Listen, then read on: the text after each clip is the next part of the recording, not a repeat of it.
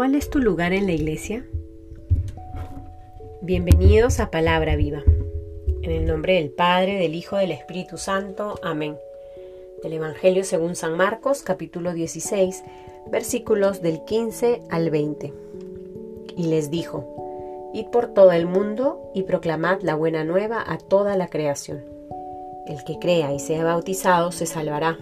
El que no crea se condenará. Estos son los signos que acompañarán a los que crean. En mi nombre expulsarán demonios, hablarán en lenguas nuevas, agarrarán serpientes en sus manos, y aunque beban veneno, no les hará daño. Impondrán las manos sobre los enfermos y se pondrán bien. Con esto el Señor Jesús, después de hablarles, fue elevado al cielo y se sentó a la diestra de Dios.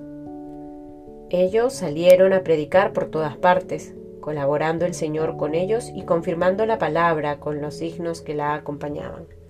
Palabra del Señor. Hoy celebramos la fiesta de San Marcos Evangelista. Como iglesia venimos celebrando también este tiempo de Pascua, donde una y otra vez vamos haciendo memoria de estos acontecimientos pascuales que dieron origen y fundamento a nuestra fe cristiana. Si Cristo no hubiera resucitado, vana sería nuestra fe. Es este acontecimiento pascual el que marca de alguna u otra manera la vida misional de la Iglesia. Esta misión que nos corresponde a todos y donde todos, como cuerpo que somos, tenemos un lugar. Como decía, hoy celebramos a San Marcos, evangelista. Gracias a él podemos recoger algunos acontecimientos y hechos que vivió Jesús y quienes le siguieron. Hemos tenido la bendición de acercarnos a la palabra de Dios, acompañados de Marcos, por sus escritos, por lo que deja atestiguado en su Evangelio. Esa fue la misión que el Señor le encomendó, el de acompañar la iglesia a través de su Evangelio. ¿Cuál es la misión que tienes tú?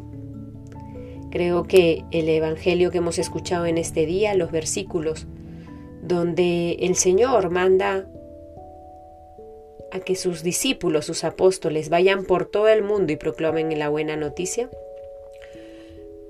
podemos descubrir en esta exhortación de Jesús a sus apóstoles una primera pista para reconocer cuál es el lugar que tenemos. Sin lugar a dudas, todos estamos llamados a ir, a salir, al mundo entero.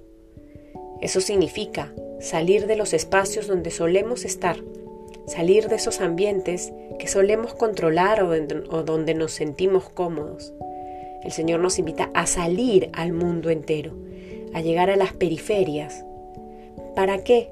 Para proclamar, para hablar en nombre de Cristo, para comunicar lo que hemos descubierto en Él, para proclamar la buena noticia, el Evangelio, lo que el mundo necesita para ser feliz. ¿De qué manera te pide a ti el Señor que vayas por todo el mundo y proclames el Evangelio?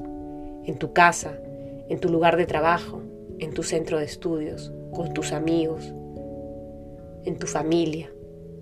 ¿Cómo te pide el Señor a ti que vivas esta exhortación apostólica.